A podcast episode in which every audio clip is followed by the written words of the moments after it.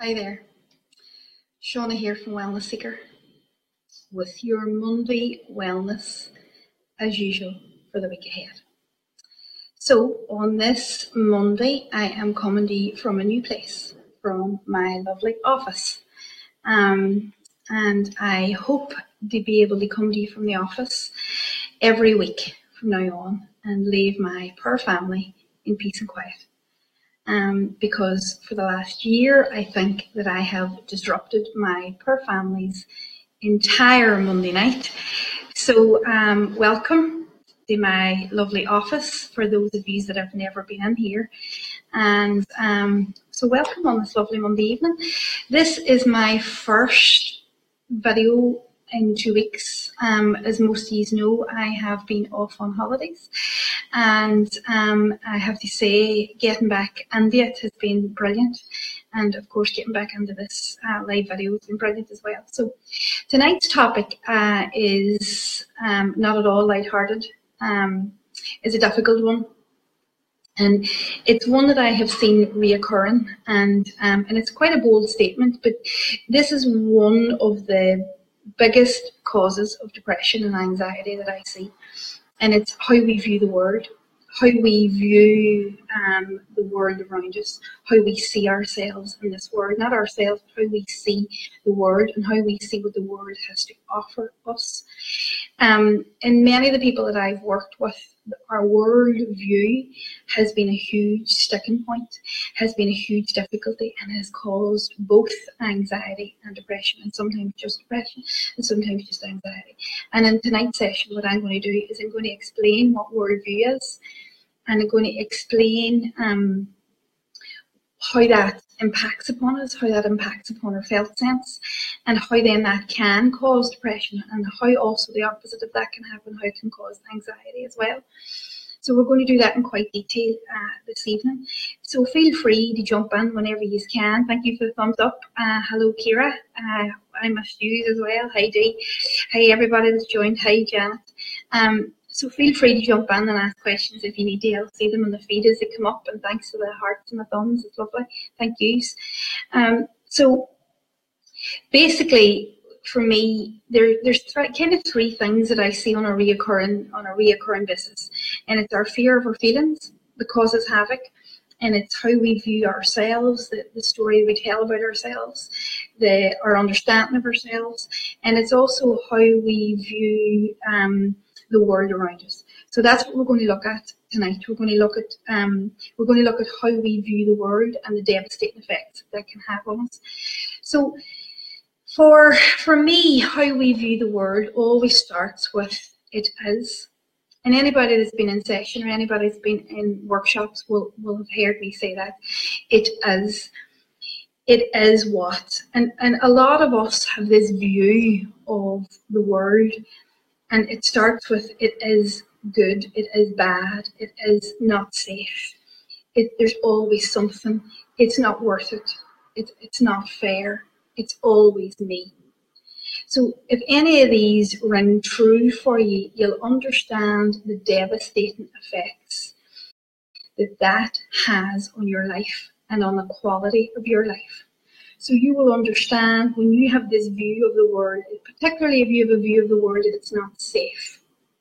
As you look out into that world, as you look out into our world, you will say, it's not safe. It's not good. For me, my worldview was, it's not a good place to be. There is nothing good to do. Now, those words seem really silly, they seem really stupid, they seem as if they're just little soft words, but I can tell you in my own life, and I can tell you from the clients that I worked with, the devastating effects that they have on you, the absolute devastating effects of those small, tiny words like, there's nothing good to do out there can have on you. Because when we look out into the world, and if we believe that, that there's nothing good to do, there's this deep, dark feeling that happens in us. And even if it's not, there's nothing good to do, it seems so childish. What if it is, it's not fair? What if it is, it's not safe?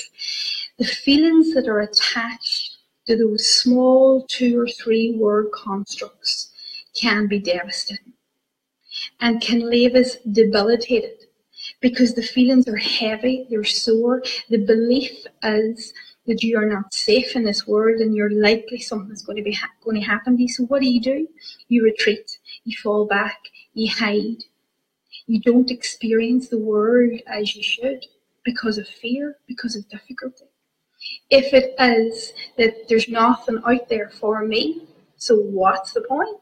Then that also is devastating at a felt level and can make you want to curl up under a ball and stay in your bed. It can make you want to come out of life, come out of work, come out of, of the normal functioning of everyday life. So those wee small words can never be taken for granted because they are so emotionally devastating. And I have seen how they've been devastating. I have seen people who have been devastated by, by this stuff. And what I've also seen is that what normally happens with a worldview, whatever your worldview is, whatever your it is, whatever your there is, looks like, you'll do two things with it. You'll either believe it, you'll believe it that it's absolutely true, or you'll refuse it.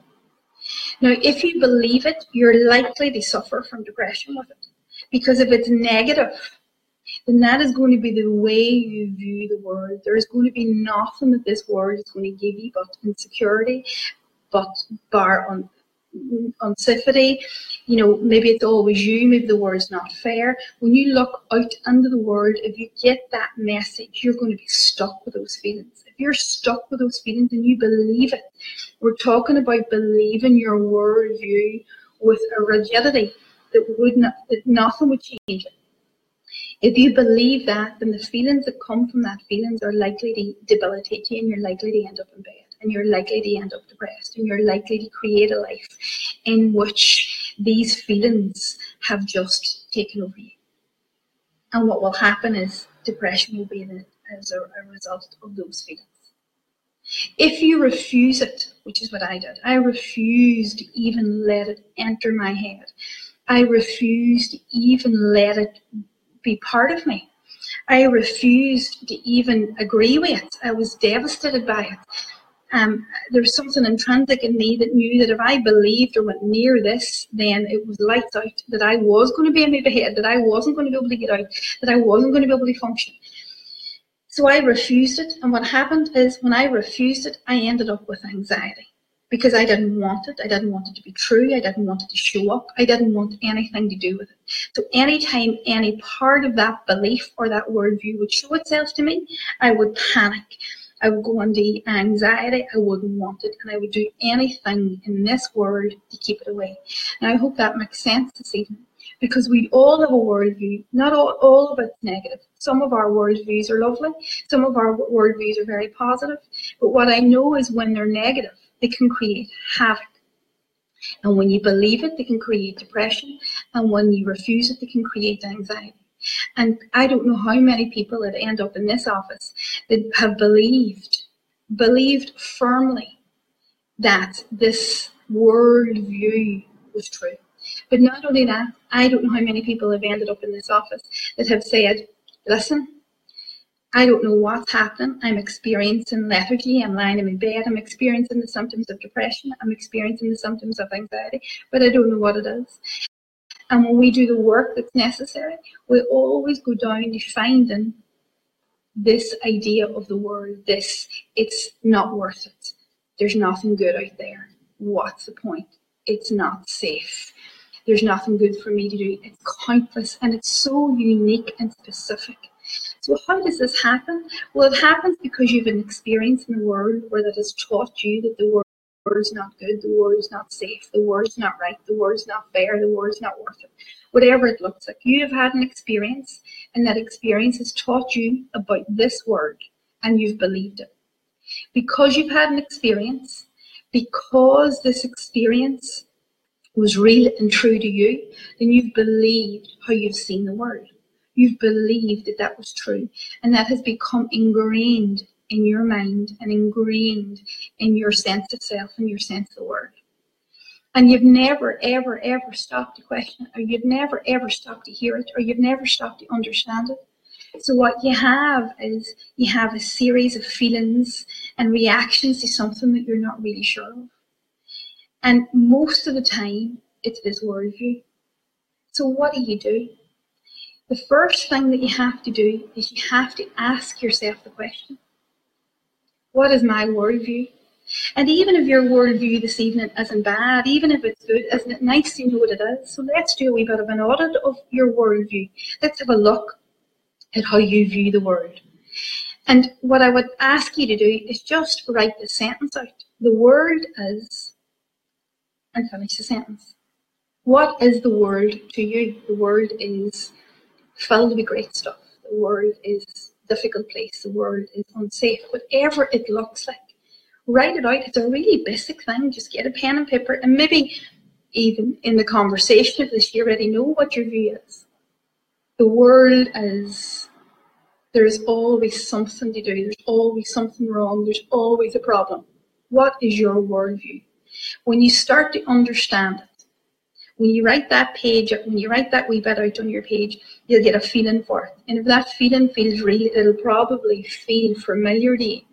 It'll probably feel like you've been feeling that for years and years, and you'll know you've hit something. You'll have hit something that's core and dear to you. And the next thing to do is try and understand it as best as you can. Understand where it came from. Understand the experience that has brought it to you. And especially if you go down to a felt level, you'll be able to understand it very quick. And then just test it for truth. Test it for authenticity. Maybe it was something that was true then that's not true now. Maybe it was never true. Maybe you thought it was true in those dark days or, or in that experience. Or maybe it was just true at that time because that's the experience, but it's not now.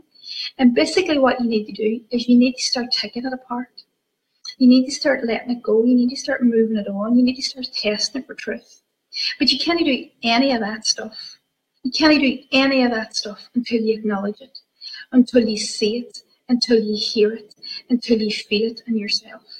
And so that's what I would say to you tonight. Just have a wee look. Maybe even if you don't want to write it out, just sit with it for a while. Just watch how you look outwardly.